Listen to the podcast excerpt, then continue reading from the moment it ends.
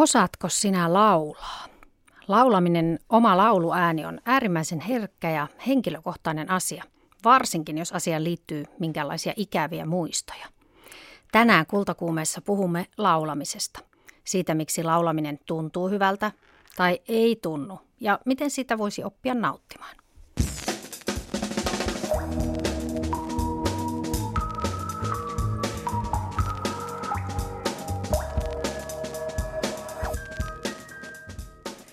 Tervetuloa maanantain Kultakuumeeseen. Täällä Studio A viisi on tänään mikrofonin takana Tuula Viitaniemi. Kultakuume on tänäänkin erittäin monipuolinen ja monitaiteinen, sillä aiheena on laulamisen lisäksi kirjablokkaajien valintoja vuoden parhaiksi kirjoiksi ja venäläisen poliittisen sarjakuvan eläinkuvasto. Tuoreen väitöskirjan Pravdan sarjakuvista tehnyt Reeta Kangas kuvailee, miten kielikuvista syntyy kuvia. Esimerkiksi sanonnasta, joka suomeksi kuuluisi, että tehdä kärpäsestä härkänen, missä venäjäksi käytetään kärpästä ja norsua näinä eläiminä, joihin viitataan, niin he on sitten piirtänyt tämmöisen kärpäsnorsun. Käsittelemme myös Arkkitehtuurimuseon rakennuspiirustuksia sekä niiden erikoisia faneja. Meillä on semmoinen ihan ihmeellinen ilmiö, että esimerkiksi espanjalaiset arkkitehdit tulee tänne tutkimaan Reima Pietilää. Se on joku tämmöinen, niitä on vaikka kuinka paljon, että se on semmoinen hauska yksittäinen ilmiö. Näin totesi Arkkitehtuurimuseon arkistonhoitaja Elina Standertskjöld. Viikonloppuna jaettiin Finlandia-palkinto, mutta nyt voittajan valitsi kymmenien blokkaajien yhteisö Blogistania. Blogistanian Finlandia-voittajaksi äänestettiin Minna Rytisalon romaani Lempi. Sinisen linnan kirjastoblogissa Lempistä kirjoitetaan näin. Sen vielä lisään, että vaikka Rytisalon romaanissa on rankkoja tapahtumia ja surun painolastia, siinä on myös uskomatonta kauneutta ja lisäksi jotain kujeilevaa kuin kauppiaan tyttären silmänisku tiskin takaa. Ja Lempi oli tosiaan kotimaisen kaunokirjallisuuden paras kirja blokkareiden mielestä. Paras käännöskirja oli Sadie Jonesin Kotiinpaluu. Lasten ja nuorten kirjallisuudesta palkittiin Siri Kolun Kesän jälkeen kaikki on toisin ja tietokirjoista Mari Mannisen Yhden lapsen kansa. Eli vain viimeksi mainittu palkinto osui samalle kirjalle kuin nämä viralliset Finlandia-palkinnot. Meillä pitäisi olla nyt puhelu blokkaaja Krista Airolalle, joka pitää blogia nimeltä Lukutoukan kulttuuriblogi. Krista, mikä sinulle oli vuoden kotimaisten kirjojen huippu? Minulle itselleni oli kyllä tämä, tämä Jukka Viikinen Akvarelle ja Engelin kaupungissa, että se oli se kaikkein voimakkain lukuelämys viime vuonna. Niin juuri Viikilän kirjakin tuli palkinnoille, vaikka ei voittanut. Hän sai kolmannen palkinnon blokkareilta, eikö vaan? Hän itse asiassa tuli toiselle sijalle.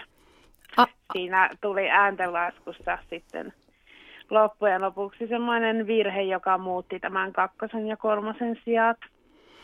Kyllä, kyllä. Mm, näitä kirjablokkareiden kirjast, palkintoja on nyt jaettu muutaman vuoden ajan. Mikä merkitys sinusta on sillä, että myös kirjablokkaajat osallistuvat kirjojen esiin nostamiseen ja palkitsemiseen? Äh, mun mielestäni se on tosi tärkeää ainakin, varsinkin meidän itsellemme, että me ollaan aktiivisia lukijoita, ahkeria lukutoukkia, niin me päästään sitten niin kuin, me päästään itse vaikuttamaan, että me päästään itse äänestämään niitä parhaita kirjoja. Miten äänestys käytännössä tehdään? Jokainen tekee omat listansa näistä kolmesta kirjasta aivan itsenäisesti. Ja sitten äänet julkistetaan kello kymmenen tänä tiet- siinä tiettynä päivänä blogissa. Ja mm. sitten ehkä tällä sitten pyritään estämään se, että ei niin kuin liikaa katso muiden mielipiteitä, tai sitten, että pystyy silloin tiettynä kellon aikana kiertelemään muiden blogeissa ja katsomaan sitten, että mitä muut ovat mieltä. Niin juuri, Äänestykseen osallistui tosiaan tänä vuonna viisikymmentä blokkaajaa ja äänet hajaantuivat aika kivasti, sillä tuli ääniä viisikymmentäkolme eri teokselle nimenomaan tässä Finlandia-palkinnossa, eli kotimaisen kaunokirjallisuuden palkinnossa. Millainen yhteisö tämä Blogistania kirjablokkareiden yhteisö oikein on?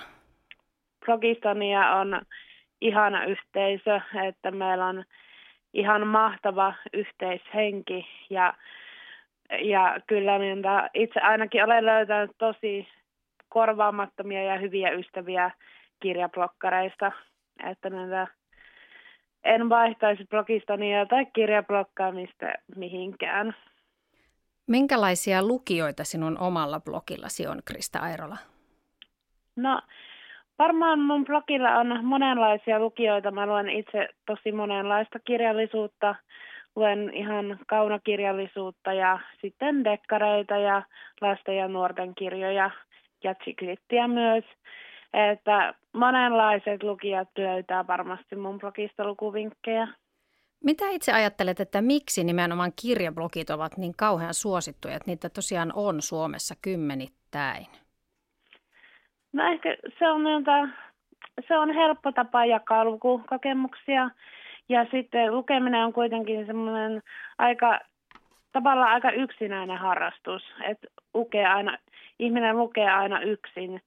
Niin sitten kun blokkaa, niin sitten saa sitten kommentteja, pääsee keskustelemaan kirjoista ja tällöin tulee se yhteisöllisyys ja tämmöinen keskustelu siihen lukemiseen.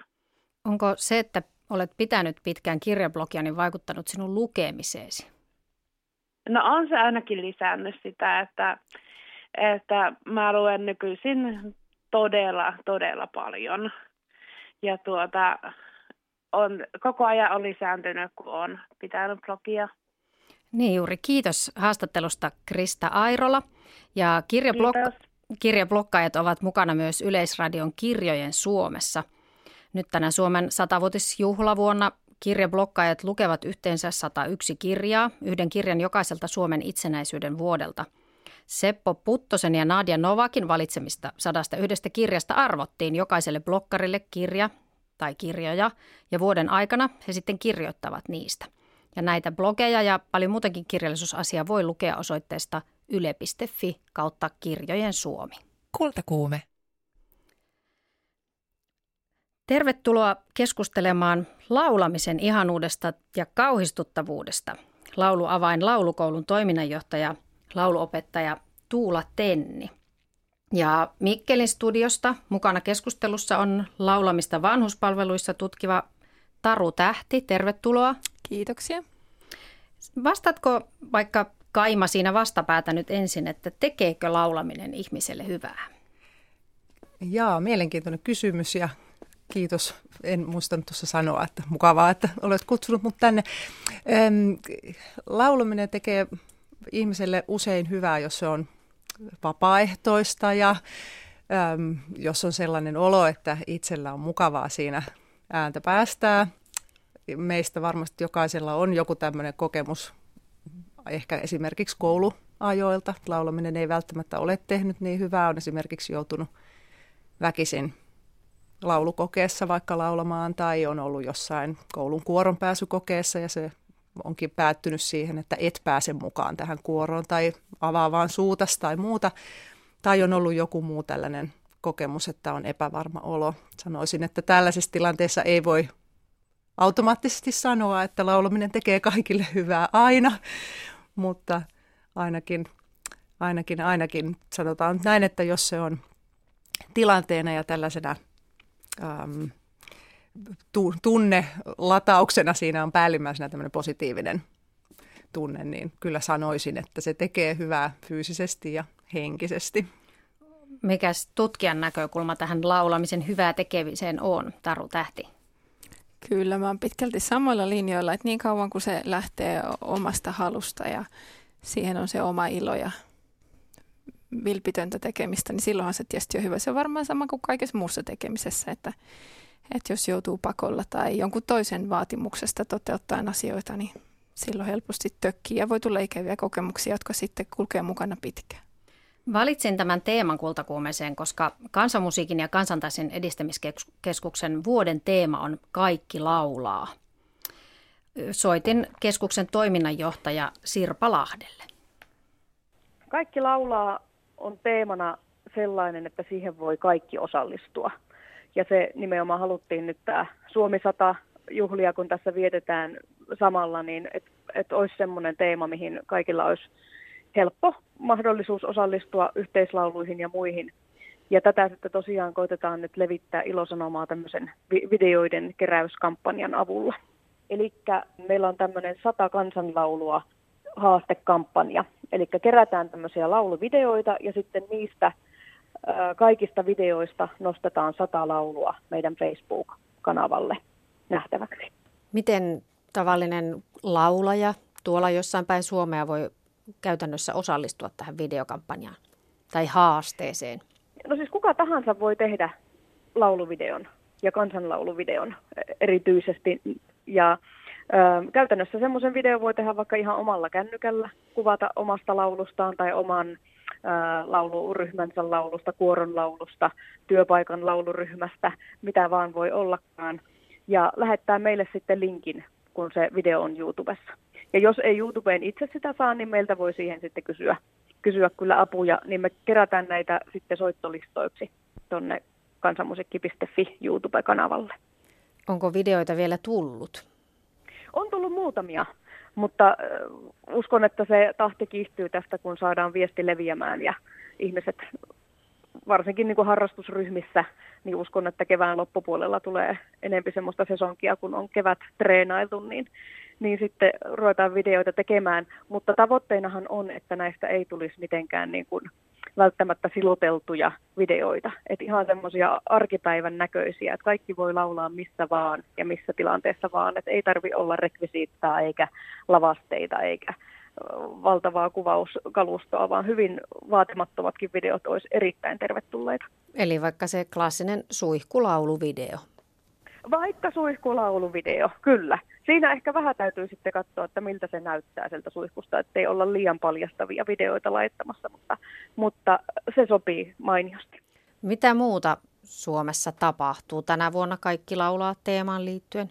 No, me kannustetaan kaikkia kansanmusiikki- ja kansantanssialan toimijoita järjestämään tapahtumia tämän teeman alla. Eli otettaisiin laulua mukaan tapahtumiin. Erityisesti se yhteislaulu olisi ihana, koska siihen on ihmisten helppo yhtyä. Otetaan lauluyhtyeitä, lauluporukoita mukaan ohjelmistoon ja kaiken puolin kannustettaisiin ihmisiä laulamaan. Ja myöskin sitä, että kaikki oikeasti kaikki osaa laulaa, kaikki voi laulaa. Et nyt ei tarvitsisi enää murehtia niitä traumoja kouluajalta, että kun sain huonon arvosanan, vaan että kaikilla on se oma lauluääni ja sillä saapi päästellä. Siinä puhui Kansanmusiikin ja Kansantanssin edistämiskeskuksen toiminnanjohtaja Sirpa Lahti. Lauluopettaja Tuula Tenni, Sirpa tuossa viittasi siihen, että pitäisi unohtaa ne traumat ja laulaa vaan, niin onko se ikään kuin tämmöinen klisee, että ihmiset on niin traumatisoituneita, vai onko suomalaiset jo uskaltaneet rohkaistua laulamaan? Klisee, aika vahva sana tietysti. Henkilökohtaisella tasolla, kun ajatellaan yksilöihmisiä, niin löytyy tietysti ihan laidasta laitaan, että jollekin se valitettavasti on kyllä ihan niin kuin tätä arkipäivää, että on ihan aito trauma ja tuntuu, että en takuulla niin kuin mene avaamaan suutani yhtään minnekään. Onneksi nyt esimerkiksi just kun tuossa nyt mainittiin tuo koulumaailma, niin vähemmän ja vähemmän tänä päivänä niin kuin laulatetaan yksin lapsia muiden edessä, että sieltä niin kuin suurin osa laulutraumoista tulee, mutta saattaa ne tulla siitäkin, että on aina laulanut eikä ole niin kuin kokenut sitä mitenkään ihmeellisenä, mutta sitten esimerkiksi oma puoliso tai omat lapset sanookin, että vaikka että äiti ole hiljaa, että en halua kuunnella, kun sä laulat, ja siihenhän voi olla miljoona syytä, miksi näin sanotaan, mutta sen sitten tulkitsee, että hän varmaan sanoo noin, kun mä laulan niin huonosti. Tai tiedän ihmisen, joka lopetti laulamisen, kun koira rupesi ulvomaan aina, kun hän lauloi, niin hän ajatteli, että se on varmaan niin hirveetä. että. Vaikka koirahan saattoi itse asiassa olla mielestään ihan mukana duetossa. Että. Niin, tiedän häntä, en osaa sanoa. Mitäs Taru Tähti sanot, kun olet vanhuksien hoivapalveluissa tutkinut tätä laulamista, että onko siellä ihmisten lauluhalut minkälaiset vanhemmassa väestössä? Kyllä valtaosin ihmiset haluaa laulaa ja kovasti. Musta tuntuu, että he on aika paljon sitä sukupolvea, joka on koulussa laulanut. Jossain päin, kun mä oon kiertänyt, niin tuntuu, että siellä on ihmisiä, joille se on ollut ihan semmoista joka päivästä koulussa, että aina se koulupäivä on aloitettu laulamalla. Ja silloin totta kai varsinkin ne laulut on jäänyt päähän ja sitten siitä laulu, laulamisesta on tullut semmoista niin kuin joka päivästä ja arkista tekemistä. Et siihen ei ole niinkään välttämättä kuulunut se semmoinen erityisosaaminen, mikä siinä on sitten helposti nykynuorisolla ehkä, kun nähdään sitä laulamista tuolla enemmän telkkaripuolella kilpailuissa, niin, niin, niin heille se on ollut ehkä arkisempaa. Et valtaosa laulaa tosi mielellä ja vaikka itse pystyisi laulamaan, niin tykkää hirveästi tulla paikalle ja kuunnella ja, ja jalka vipattaa musiikin mukana ja, ja nauttii jokainen vähän omalla tavallaan. Tuula, sinä halusit täydentää. Niin, mä olisin joo, sanonut tähän vielä, kun sanoit Taru tuosta nykynuorison, että kun nähdään laulamista niin paljon, niin me myös ollaan tässä havainnoitu jotenkin monia. Mulla on tämmöisiä oppilaita, jotka on kokenut itsensä hyvin laulutaidottomiksi ja sitten innostuneet niin kuin enemmän käyttää ääntä, niin moni sanoo, että kun ei kuule missään tänä päivänä, että tavalliset ihmiset laulais. Ei ole oikein semmoista vertailupohjaa, että miltä sen pitäisi kuulostaa tai voisi kuulostaa, että just ehkä vanhempi väestö on ollut vielä ehkä sitä sukupolvea, että on tosiaan niin kuin laulettu ja sä kuulet, miltä tavallinen ihmisääni kuulostaa, mutta että missä me tänä päivänä kuullaan muuta kuin mikserin läpi mennyttä niin kuin säädettyä musiikkia, joka on niin kuin sähköisesti vahvistettu ja tehty. Että aika, on ehkä semmoinen mielikuva, että kaikki osaa laulaa tosi hienosti, koska se on se, mitä me niin kuin kuullaan jotenkin tässä arjessa. Eli vähän verrokkina voisi käyttää tätä kuvamaailmaa, mitä puhutaan, että nähdään vaan fotosopattuja kuvia. Mun mielestä oikein hyvä vertaus, joo, kyllä. Lueskelin erilaisia laulamiseen liittyviä verkkokeskusteluita ja siellä joku ihminen kirjoitti näin, että kauheita ne laulutunnit olivat aivan pakottavia vieläkin karmiin selkäpiissä. Onneksi se trauma ei jäänyt takaraivoin, sillä pidän kovin laulamisesta ja varsinkin yhteislaulusta. Yksin lauluun minun ääneni ei yllä, mutta joukossa tarvitaan kaikenlaista ääntä. Musta tuossa oli jotakin kivaa. Äh. Joo, mä ajattelen ainakin näin, että tai jotenkin oma kokemus myös niin kuin monenlaisten laulajien kanssa vuosien aikana on niin kuin vahvistanut sitä, että ihminen on jotenkin rakennettu tavallaan laulamaan yhdessä muiden kanssa, koska äm, sehän on itse asiassa varsin vaativa suoritus, että mä tästä yksin lähden laulamaan ilman mitään äänitukea ja, ja ikään kuin pystyn säilyttämään sävellajin ja rytmin ja puhtauden ja muistamaan sanat ja tunnelmoimaan ja eläytymään, kaikkea tällaista. Että siinä on ihan hirvittävän monta liikkuvaa osaa. Sen sijaan se, että kun lauletaan yhdessä, niin siinä jotenkin joku laulaa sun takana ja joku laulaa sun vieressä ja jos sä unohdat jonkun sanan, niin mitäs sitten aina joku muistaa siitä porukasta, että ikään kuin se yhdessä laulaminen on jotenkin se semmoinen ihmiselle luontainen, ominainen laulaminen. Ja siitä tulee myös ihan hyvä fiilis laulan muiden kanssa. Tuon kyllä tunnistan. Itse olin lapsena aina kuorossa, niin se, että kun joku laulaa siinä vieressä, niin siihen ikään kuin liittyy mukaan ja laulaa jotenkin ei omaa ääntä, vaan sitä yhteistä ääntä. Eikö vaan? Kyllä. Sitten, sitten mä ajattelen sitä, että, että kun ihmiset on erilaisia, niin sitten tavallaan, että jokainen voisi löytää sen oman tavan laulaa, niin mä itse sitten taas en ole niin kuin luonteeltani niin semmoinen kuorolaulaja. Ja mä sitä tuossa kokeilin taas vähän aikaa sitten ja huomasin, että, että, että jostain syystä se ei ole mulle niin kuin luontevaa, että kun mä luonteeltani niin enemmän semmoinen improvisoija ja mä sitten tarvitsen taas enemmän sitä omaa tilaa vaikuttaa siihen, millä lailla se musiikki kulkee. Niin sitten taas jos ajattelee yksin lauluun, niin mun mielestä impro on ollut siinä kauhean kiva, että kukaan ei tavallaan voi kertoa mulle, että laulanko mä oikein vai väärin, kun kukaan ei tiedä, mitä sieltä seuraavaksi pitäisi tulla. Että se on ollut mulle sille jotenkin hirveän vapauttava musiikin sektori ja ala ja kokemus. Onpa tosi kiva kuulla, että olet löytänyt oman laulureitin. Toivottavasti mahdollisimman moni löytäisi. Uskaltaisi mennä kokeilemaan. Tuula Tenni, sinä tosiaan opetat Lauluavain laulukoulussa. Minkälaisia ovat sinun ihan tyypillisimmät oppilaasi ja mitä he tulevat sieltä laulukoulusta hakemaan? Joo, Lauluavain on siis perustettu kymmenen vuotta sitten. Toht, musiikin tohtori Ava Numminen väitteli tällaisesta aiheesta Sibelius Akatemiassa, että voiko aikuinen laulutaidoton, niin kuin muidenkin ihmisten nuottikorvattomaksi tituleeraama ihminen ikään kuin kehittyä aikuisiällä laulamisessa. Ja sitten totesi siinä tutkimuksessaan, että ihan jokainen tutkimushenkilö kehittyy ja kaikki pystyivät oppimaan. Että se ei ole mikään tällainen, että kaikki ovat nuottikorvattomia syntyessään tai sitten osaavat laulaa, että se olisi joko joko tai, vaan se tosiaan jokainen voi kehittyä ja oppia. Ja tota, sitten kun Avan tutkimus loppui, niin hän sitten halusi jatkaa sitä jotenkin ja olin mukana Avan kanssa sitten perustamassa kymmenen vuotta sitten tällaista laulutaidottomien laulukoulua. Ja alun perin meillä kaikki tunnit ja kurssit oli todella niin kuin ihan pelkästään vaan suunnattu heille, jotka koki, että ovat lauluarkoja tai pelkosia tai laulavat täysin nuotin vierestä tai eivät saa niin kuin oikein mitään otetta siihen musiikkiin. Ja, ja tota, meillä oli niin suosittuja kursseja, että me jouduttiin heti koko ajan kouluttamaan lisää opettajia ja hakemaan lisää tiloja ja ihmisiä tuli niin kuin ovista ja ikkunoista siinä alkuvaiheessa. Ja sitten me todettiin, että vuosien aikana kun moni kehittyi, niin nyt sitten on... On niitä, jotka osaavat paljon enemmän ja sitten tulee aina joka vuosi uudet ja uudet aloittelijat ja niin edelleen, että nyt enää tällä hetkellä ei ehkä ole semmoista tyypillistä oppilasta, että sanotaan näin, että tyypillinen oppilas on motivoitunut kehittymään ja innokas oppimaan ja, ja tota, saattaa olla arkojakin ihmisiä, että se innokkuus voi olla enemmän sellaista niin kuin tunnetta kuin näkyä jonkunlaisena pomppimisena ja hihkumisena, et en tarkoita sellaista, että ei saa tulla, jos se ei ole superinnokas, mutta... Mutta joo, ja sitten myöskin kun Taru on, on tota siellä vanhustyöpuolella vaikuttamassa, niin myös lauluavaimessa yhtä lailla me koulutetaan samalla lailla myös esimerkiksi hoitohenkilökuntaa vanhustyössä, että jos ne vanhukset itse olisi lauluhalusia, niin voi olla kuitenkin, että hoitajat saattavat kokea, että en mä kuitenkaan voi laulattaa ja en mä kuitenkaan, niin me sitten koitetaan vastata tähän, tähän rakoon ikään kuin, että rohkaista ammattilaisia käyttämään niin kuin työvälineenä. Et siinä ei taas sit ole niin merkittävää se, laulaako nuotilleen, että siinä on sitten muita funktioita siinä musiikin käytössä. Oletko Taru havainnut tässä hoitajien halussa laulaa jotain samantyyppisiä ongelmia tai haasteita? Joo, siellä on varmaan monenlaista porukkaa, niin kuin meissä muissakin. On ihmisiä, jotka vapaa-ajalla harrastaa musiikkia ja sitten voi olla hyvinkin luontevaa ja tuoda sitä työhön ja olla jopa helpottuneita, että jos tulee lupa käyttää laulua työssä.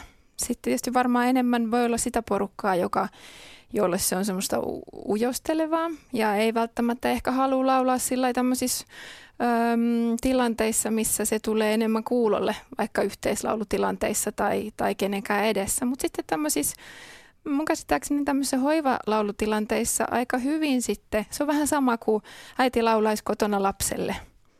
Niin, niin samalla lailla mun mielestä näissä hoivalaulutilanteissa mä oon kuullut, että silloin kun paikalla on vaan hoitaja ja, ja iäkäs ihminen, jo, jonka kanssa yhdessä lauletaan, niin silloin sitä rohkeutta ehkä löytyy helpommin, kun siinä ei ole niitä semmoisia arvostelevia korvia paikalla. Millaisia havaintoja sä oot tehnyt, että mitä iloa tästä laulamisesta on vanhusten kanssa ollut? Ennen kaikkea, just niin kuin sanoit, niin varmaan sitä iloa, sitä virkistystä. Jos puhutaan ihan yhteislaulusta, niin, niin tosi monenlaista ö, erilaisten tunteiden läpikäymistä ja, ja tutuilla lauluilla muistoja herättämistä ja oman identiteetin ylläpitämistä. Sitten jos mennään taas sinne hoivalaulun puolelle, niin, niin varmaan se liikkeen, sen niin kuin rytmisen, ry, musiikin rytmin kautta se liikkeen ylläpitäminen ja liikkeen sujuminen on varmaan aika tärkeä asia. Ja sitten se, että tutuilla lauluilla voidaan tuoda sitä turvaa tilanteisiin, jotka esimerkiksi muistisairaalle voi olla levo, levottomia tai kaoottisia, niin, niin yhteisillä lauluhetkillä siihen löytyy semmoinen rauha, että pystytään toimimaan. Onko sinulla siis siellä Mikkelissä joku hyvinkin paljon laulava vanhusten hoitokeskus vai miten sinä tätä työtäsi teet? Mulla ei ole täällä Mikkelissä. Mä oon tehnyt mun väitöskirja-aineiston tuolla Sastamalassa, missä mä asuin aikaisemmin. Ja siellä tota, meillä oli kaksi semmoista kokeilua. Toisessa, toinen oli kulttuurikuntouttajat, siellä koulutettiin hoivatyöntekijöitä erilaisia taiteen menetelmiä. Ja sitten toinen oli tämmöinen ikäihmisten kanssa tehty musiikkikokeilu kuin musiikkimoottorit. Ja näiden kautta mä sitten useamman vuoden seurasin sitä, sitä laulu- ja musiikkielämää siellä palvelukeskuksen puolella. Onko sinne jäänyt toiminta käyntiin tämän parin vuoden väitöstutkimustarkkailun jälkeen? Siis pakko sanoa, että molemmat projektit kyllä pyörii. Musiikkiryhmä pyörii ja, ja sitten tuli taas seuraava koulutus, alkoi nyt sitten viime syksynä siellä Sastamala-opistolla, että et selvästi on kiinnostusta niin ikäihmisillä itsellään kuin hoitohenkilökunnallakin. Tänään juuri katselin YouTubesta sellaista videota, missä oli isä ja poika ja siinä oli teksti, että isäni sairastaa Alzheimeria, mutta katsokaa mitä lauleminen hänelle tekee. Ja sitten he kuuntelivat siinä jotain laulua autoradiosta, joka oli selvästi isälle hyvin tuttu, koska hän lauloi todella kuin joku iskelmälaulun ammattilainen ja jorasi ja oli hyvin virkeänä ja läsnä oleva siinä. Ja sitten oli ihana katsoa siinä vieressä, kuinka onnellinen se poika oli siitä, että he pystyivät yhdessä laulamaan. Että se on kyllä, tuntuu ihmeelliseltä se laulun väylä tuonne jonnekin aivojen syvin kerroksiin. Ja mä oon ymmärtänyt, että, että aivoissa, sä voit tulla tietää paremmin, mutta että aivoissa musiikki koskettaisi just semmoisia alueita, jotka on vielä jäljellä siinä vaiheessa, kun Alzheimerin tauti esimerkiksi saattaa sitten tuhota jo, jo puhealueita, niin, niin musiikki sitten vielä toimii eri lailla. Niin mä oon ainakin tämmöisessä käsityksessä, että musiikki ja aivot käsittelee niin kuin hyvin laaja-alaisesti. Että jos ajatellaan, että esimerkiksi kielellinen asioiden käsittely sijaitsee niin kuin kohtuullisen jotenkin rajatulla alueella ja siellä on niitä vaurioita ja muist- mieleen palauttaminen, niin kuin sanojen ja tämän tyyppisten palauttaminen voi olla vaikeaa, että se kielellinen kommunikointi saattaa hävitä mm. ikään kuin, niin sitten musiikkia taas aivot käsittelee niin kuin hyvin monilla eri alueilla yhtäaikaisesti, jolloin se yhden alueen vaurioituminen ei ole niin kuin niin iso, iso haaste. Kuinka paljon, kun nykyään tuntuu, että karaoke on jo tavallaan ollut aika kauan semmoista hyvin arkista ja on tosi paljon tämmöisiä laulukilpailuja ja nimenomaan tämmöistä, tämmöistä esiintymislaulamista on ihan tosi paljon, niin miten se vaikuttaa ihmisten ajatuksiin laulamisesta? Jaa, se vaikuttaa varmaan niin monella tavalla kuin kaikille varmaan vähän eri, eri lailla, että joku voi ajatella, että mä en menisi ikinä telkkariin laulamaan hui. Ja joku toinen voi ajatella, että kun noikin tuolla rohkeasti menee laulamaan telkkariin, niin kyllä mä nyt ainakin sinne kuoroon voin sitten hakea. Että, että varmaan niin kuin hyvin, hyvin eri tavoin. Ylipäänsä mun mielestä on kauhean ihanaa, että on niin kuin erilaisia paikkoja ja tapoja laulaa, että ei ole jotenkin vaan semmoista yhtä oikeaa. Niin kuin nyt Taru vaikka sanoit, että se soloimprovisointi on niin kuin sulle hyvä juttu. Niin ikään kuin, että tämmöinenkin on tänä päivänä ihan mahdollista ja sallittua ja saa tehdä ja sitten taas joku toinen saa tehdä jotain muuta. Ja ehkä se tuo sellaista monipuolisuutta vaihtoehtoihin ja, ja näin. Että tota, mutta tosiaan jotenkin so, soisin, että sellaista niin kuin ihan arkilaulamistakin olisi läsnä ja kuuluisi. Et tuntuu, että siinä on usein sitten se mikrofoni ja, ja, ja sitten jotain tämmöistä niin kuin sää, säädeltyä siinä laulamisessa paljon, että ja sitten näytetäänkin telkkarissa usein vaan ne, jotka onnistuu tosi hyvin. Onneksi tänä päivänä ei ole enää ehkä niin paljon sitten niitä. Näytetään niitä, jotka vaikka jännittää kauheasti ja sen takia ääni värisee ja särisee. Niin ei ole sitä efektiä tai ilmiötä niin kuin nyt tänä päivänä enää niin paljon. Jos muistat, silloin joskus kymmenen vuotta sitten näytettiin justiin ja ihmiset naureskeli telkkarissa toisilleen. Se ei oikein ollut ehkä innostavaa. Onko sinulla itselläsi, Tuula Tenni, ollut sellaista ihmistä asiakkaana tai oppilana laulukoulussa, joka ei kerta kaikkiaan ole oppinut, tai onko sellaista toivotonta tapausta olemassakaan? Ähm, jos, jos on ollut tällainen oppilas, jolla on niin kuin motivaatio kehittyä ja hän on käynyt kursseilla ja, tai tunneilla, niin en ole kyllä törmännyt, että ei kehittyisi ollenkaan. Että, että tota, sitten saattaa tietysti olla joku ihminen, joka tulee yhdelle tunnille ja ikään kuin, niin kuin ajattelee, että nyt mä tämän yhden tunnin perusteella sitten tästä kehityn, niin mä, mun on tietysti vaikea sanoa, mihin hän kehittyisi. Mä tapaan häntä sen jälkeen enää koskaan. Et, että tota, en, en ole oikeastaan tällaista, tällaista tota ihmistä kohdannut. Etenemisvauhti on hyvin yksilöllinen, että, että tota, se me ollaan kyllä huomattu, että jos niin kuin säännönmukaisesti ikään kuin myös harjoittelee, niin yleensä myös kehittyy nopeammin. No, mutta sekin on yksilöllistä, että vaikea sanoa, että toi jotkut tykkää laulaa vain ryhmässä, niin sitten joku toinen saattaa kehittyä nopeammin, kun saa henkilökohtaista ohjausta tai näin edelleen. Että, joo, mutta sanoisin kyllä näin, että kaikki on kyllä oppineet ja kehittyneet, että ihan iästä riippumatta oikeastaan. Törmäsin tuossa, kun lueskelin tähän asiaan liittyviä juttuja, että on tämmöisen käsitteeseen kuin amuusia, Eli kyvyttömyys, kyvyttömyys erottaa äänen korkeuksia. Ja siinä jutussa sanottiin, että se on tosi harvinaista, että itse asiassa mm. melkein kaikki erottaa äänen korkeuksia. Tämä oli mullekin uusi tieto, että olen ajatellut, että se on ihan tämmöinen konkreettinen, ihan yleinen ominaisuus, se Joo. sävelkorvan puuttuminen. Joo, kyllä, että ihan tämmöisessä puheessa, että jos mä sanon, että mennään tänään kauppaan tai mennään tänään kauppaan, niin sä kuulet mun äänen korkeuden vaihtelusta, että onko se kysymys tai innostus tai masennus, se tunnetila siinä lauseen takana. A-musiikkoilla saattaa olla juuri tällainen, että hei, välttämättä edes puheen sävelkorkeuksista kuule. Ja sitten esimerkiksi vaikka jaa, mä teen tämmöisen nousevan äänen, niin hän ei kuule meneekö ääni ylös vai alas. Että aivoissa on niin kuin tämmöinen häiriö. Että en sitten tiedä, jos tällaista ihmistä systemaattisesti jotenkin lähtisi opettamaan laulamisessa, että miten hän, voisiko hän kehittyä, niin tähän en osaa sanoa, mutta olen ymmärtänyt samoin, että on erittäin harvinainen niin kuin tämmöinen joku aivojen kehityshäiriö mahdollisesti tai tila, mä en tiedä millä nimellä sitä sitten kutsutaan. Ei se mikään vamma ole tai tämmöinen, mutta että aivojen tapa käsitellä informaatiota on niin kuin siltä osin vajaa. Niin juuri, tuohan kuitenkin vähän liittyy siihen, ei puhuta nyt tästä amusiasta enempää, mutta että se mielihyvä siitä laulamisesta varmaan liittyy siihen, että kuulostaako se omasta itsestä kivalta. Eikö vaan, joo.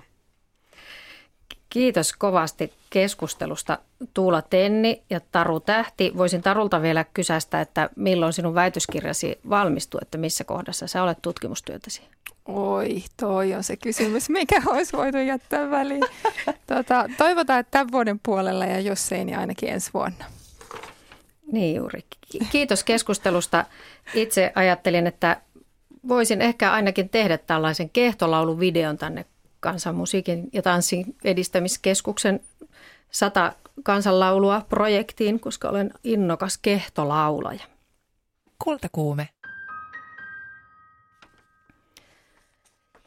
Jotta voi ymmärtää Venäjän nykypropagandaa, täytyy tietää, miten sitä on tehty aikaisemmin. Esimerkiksi satiirisen sarjakuvan voimalla. Viime viikolla Turun yliopistossa tohtoriksi väitellyt Reeta Kangas on tutkinut neuvostolehti Pravdan poliittisen sarjakuvan eläinkuvastoa. Sarjakuvaa piirsi liki seitsemänkymmentä vuotta taiteilijakolmikko Kukryniksy, jonka satiiriin eläinstereotypiat juontavat kaukaa historiasta. Reeta Kangas. Eläintenhän sanotaan olevan hyvin merkityksellisiä Venäjällä.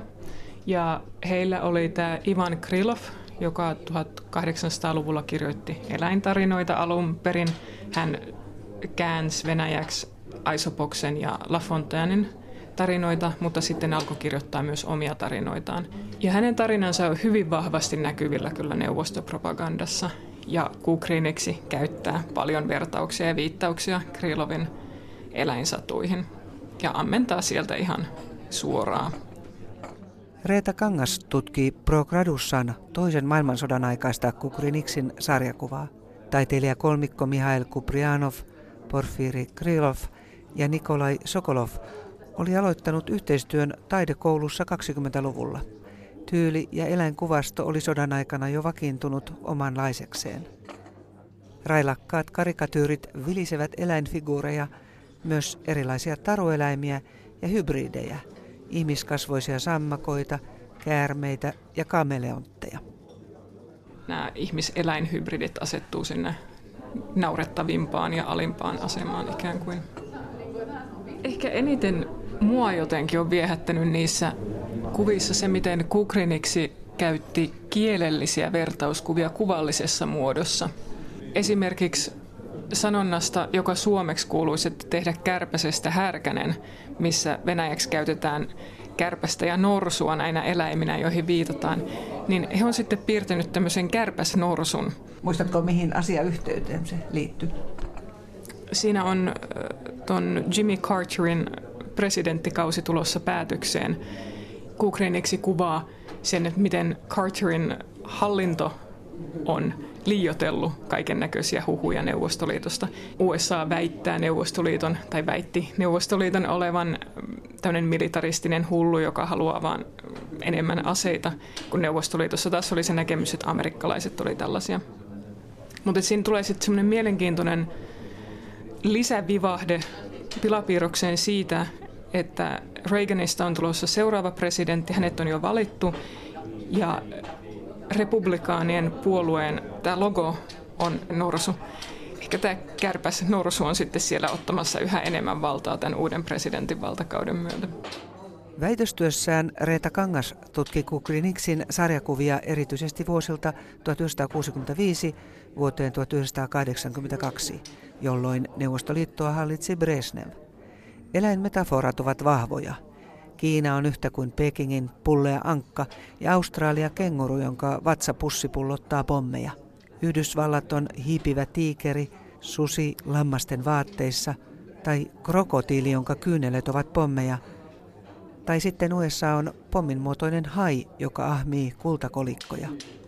Hakaristit koristavat vihollismaata kuvaavan eläimen nahkaa, niin kana kuin koira saa Hitlerin viikset ja kiihkokatseen. Negatiivisia kulttuurisia stereotypioita näissä pilapiirroksissa tosiaan näkyy aika paljon. Että voidaan ajatella esimerkiksi, että miten näitä niin sanottuja villieläimiä käytetään kuvissa. Niin siihen liittyy aina se semmoinen kulttuurinen ajatus siitä, että ne on jotenkin pahoja, nämä eläimet. Ja käytetään nimenomaan sitä ajatusta, tätä stereotypiaa, eläimen pahuudesta siihen, että vihollista kuvataan sen eläimen kautta. Ja tässähän sitten ne myös tavallaan vahvistuu nämä kulttuuriset käsitykset eläimistä, kun sitä samaa ajatusta syötetään takaisin propagandasta siitä villieläimen pahuudesta. Yleisin Kukrynixin Brezhnevin ajan sarjakuvaeläin on leijona. Säälittävä ja surkuhupaisa leijona, joka symboloi Britanniaa. Leijonan häntää katkotaan, välillä se riippuu taljana narulla, tai uros leijona muuttuu emoseksi. Reeta Kangas. Näin käy.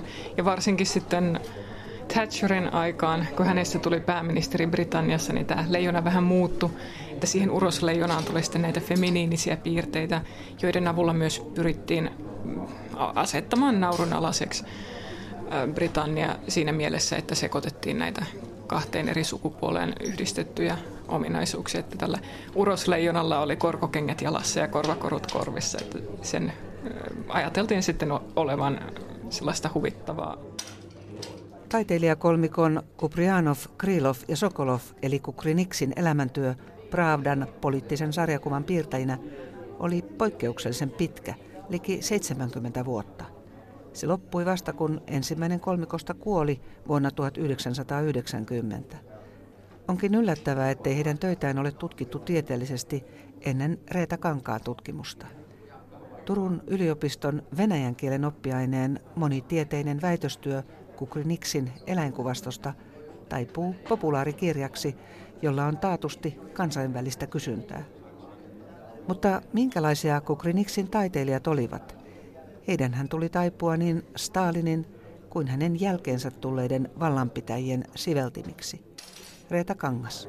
Niin, sen voisi varmaan niinkin ajatella, mutta että ainakin heillä on ollut kyky pysytellä siinä semmoisella ehkä toisinaan jopa hiuksen hienolla rajalla siinä, että mikä on hyväksyttävä ja mikä ei siinä poliittisessa kuvauksessa. Että he on osanneet tulkita poliittista tilannetta ja sitä aikaa, jossa he ovat eläneet, ja sitten tehdä sen mukaan myös niitä pilakuviaan, että eivät koskaan joutuneet suurempiin, sen suurempiin ongelmiin pilakuviensa takia. Mutta esimerkiksi Pravda oli niin, niin sensuroitu ja ennalta määritelty, että mitä siinä julkaistaan. Se voi olla kanssa, että siinä semmoinen erehtymisen vaara on ollut vähäisempi, kun on ollut niin tarkat ohjeet siitä, että mitä, mitä tulee tehdä ja millä tavalla. Sisäpolitiikasta ei taatusti ole tehty sitten mitään kovin kornia kuvaa. Ei, ne on, ei todellakaan. Ne on nimenomaan, nimenomaan ulkopoliittisia kuvauksia ja viholliskuvauksia. Että siellä ei kovin montaa neuvostohahmoa ole edes näkyvissä. Kuinka hyvin, Reeta Kangas, tämän väitöksesi jälkeen niin kykenet tulkitsemaan Venäjän, mitä he haluavat ilmentää uutisissaan? Kai sitä aika hyvin pystyy sen propagandahistorian ja muun pohjalta sitten näkemään niitä tiettyjä keinoja, mitä käytetään edelleen, samanlaisia keinoja, mitä Neuvostoliitossa myös. Ja tämän niin kuin lukutaidon täsmentäminen on ollut yksi tämän väitöstyösi tavoite.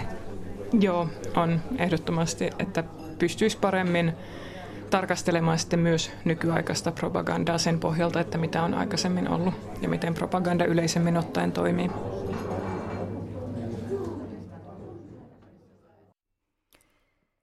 Näin sanoi Reeta Kangas. Toimittajana Turussa oli Riitta Vauras. Kuuntelet Kultakuumetta. Minä olen Tuula Viitaniemi.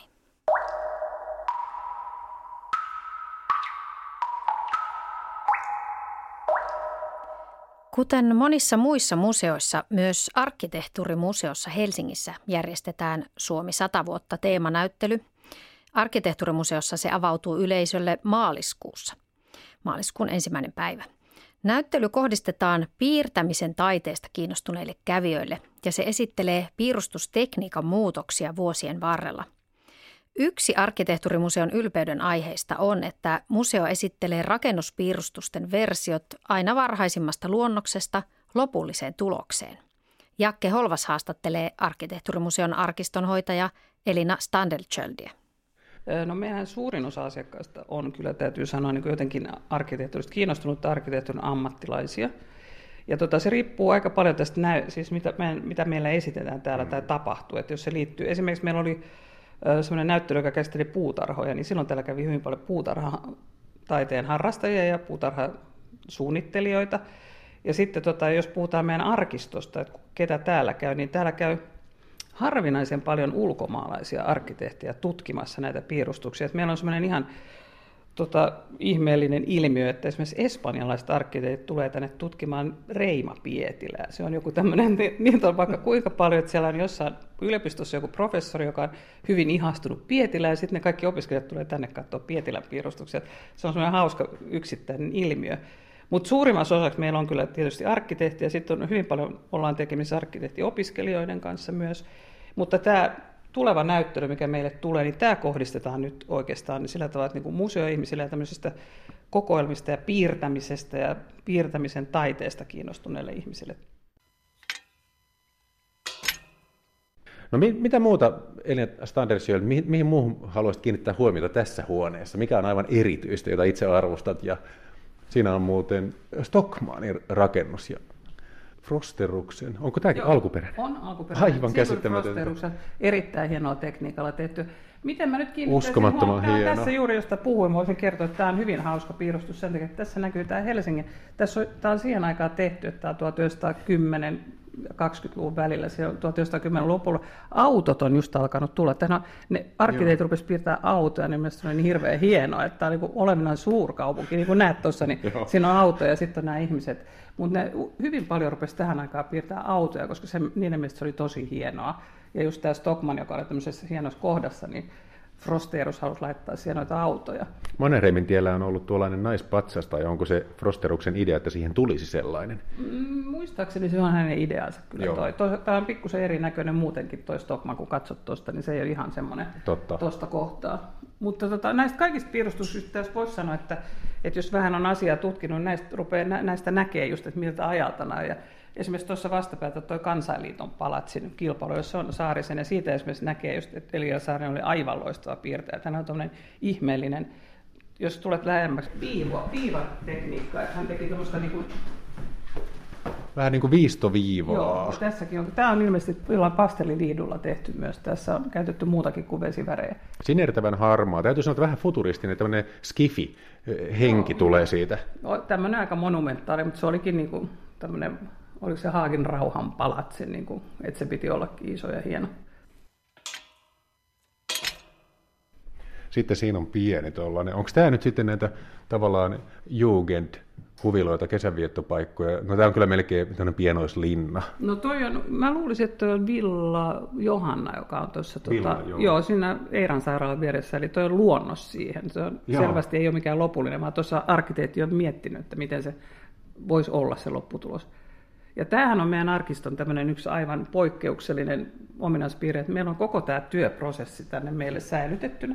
Eli meillä on niin kuin, siis luon, varhaisemmasta luonnoksesta sitten ihan lopulliseen työhön, että näitähän ei ole missään muualla kuin meillä. Et se tekee tästä meidän arkistosta poikkeuksellisen niin kuin harvinaisen. Joo. No tässä on Alvar Aaltoa, kas kas. Mutta mikä rakennus tämä on? Tämä on tuota Alvar Aallon ehdotus Töölön kirkoksi. Siitä pidettiin kilpailu, oliko se muistaakseni kaksikymmentäseitsemän, ja Alvar Aaltohan ei voittanut sitä, vaan sen voitti Hilding Ekelund.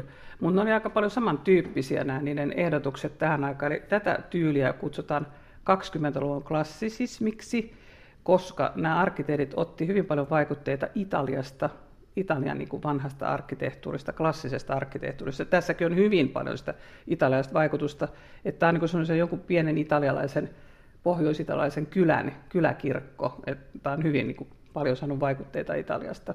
Ja tosiaan tota, se, joka voitti, on myös samalta ajalta ja samantyyppinen, mutta Alvar Aalto ei sitä voittanut sitten. Aaltokin jäi välillä kakkoseksi. Kyllä, jäi useinkin. No entäs tämä sitten tässä? No tämä on itse asiassa nyt kopio. Höijeri. Joo, tämä on ainoa kopio, mikä meillä nyt tässä huoneessa on, mutta tämähän on se rakennus, joka oli siinä Enso Gutsaitin pääkonttorin paikalla, eli tämä niin sanottu Normeenin talo, ja tämä purettiin siitä silloin kuusikymmentäluvulla, kun Gutsaitin se pääkonttori tuli siihen Katajanokalle, ja tämähän on yksi semmoinen tapaus, josta hirveän aina puhutaan, että miten se oli mahdollista, että tämä purettiin, koska tämähän on aika uskomaton juttu, tämä on ollut yksityistalo, tämmöinen patriisitalo ja aivan valtavan kokoinen tiilitalo. Ja tämähän sinänsä olisi sopinut, tai sopi aikoinaan erittäin hyvin sen Uzbeskin katedraali, joka on siinä vieressä. Varmasti, että, joo. Että sitä niin kuin ajateltiin yhtenäisenä kaupunkikokonaisuutena tota, silloin, ja sen takia on vähän niin kuin kritisoitu, että tämä purettiin. Höijerillä on muuten kaunis tuollainen vähän dramaattinen käsialku tuolla signeerausalakulmassa. Kyllä on, ja me saatiin itse asiassa tuossa, tuli nyt tuossa Suomi-yhtiön ja Pohjolan O P-ryhmän mukana tuli myös yksi tämä Höijerin piirustus, ja ne on myös erittäin harvinaisia, siis tuhatkahdeksansataaluvun lopulta, että tämä heidän antamansa, siinä oli noin viisikymmentä piirustusta, niin kaksikymmentäkaksi niistä oli semmoisia, mitä me kutsutaan ihan A-originaalisia, semmoisia hienoja niin kuin vanhoja piirustuksia. Mites muuten ihan vielä turvallisuudesta näiden alkuperäispiirustusten, niin nyt me ollaan täällä, koska sinä olet valvomassa, mutta pelkäättekö koskaan, että joku tulisi ja jos ei muuten, niin vahingossa kohtelisi väärin näitä? Ei me sinänsä pelätä, että tuota, joskus on sattunut semmoista, että joku piirustus on repeytynyt, mutta niitä on, meillä on konservaattori, joka korjaa niitä. Ja tuota, meidän periaate on se, että tänne saa kaikki tulla tutkimaan näitä, ja totta kai meillä on aina ihminen tässä sit valvomassa. Ja toistaiseksi ei ole ollut ketään semmoista, joka olisi millään tavallakaan halunnut mitenkään tota vahingoittaa tai varastaa näitä. Ja meille on hirveän tärkeää se, että näitä pääsee tutkimaan, ja se oli myös se, mikä me tuon tota, O P-ryhmän kanssa niin kuin todettiin, että nyt kun ne tulee meille, niin ihmiset löytää ne täältä ja pääsee niitä katsomaan ja tutkimaan. Suomalainen avoimuus. Kyllä, kyllä. Nimenomaan siis tämmöinen uh, humanistinen avoimuus, koska me haluamme, että näitä Suomen arkkitehtuurihistoriaa tutkitaan mahdollisimman paljon. Näin totesi Arkkitehtuurimuseon arkistonhoitaja Elina Standertskjöld. Jakke Holvas haastatteli. Kello on nyt viisitoista viisikymmentäkolme ja on aika kohta päättää maanantain Kultakuume. Tänään puhuimme laulamisen iloista. Ja minä tosiaan aloin miettiä, että tekisikö oikeasti sata kansanlaulua kampanjan kehtolauluvideon, ja tuossa tuli ilme... ajatus myös siitä, että tekisimmekö kulttuuri, Kultakuumen toimituksen kanssa oman videon. Sanotaanpa se tässä ääneen.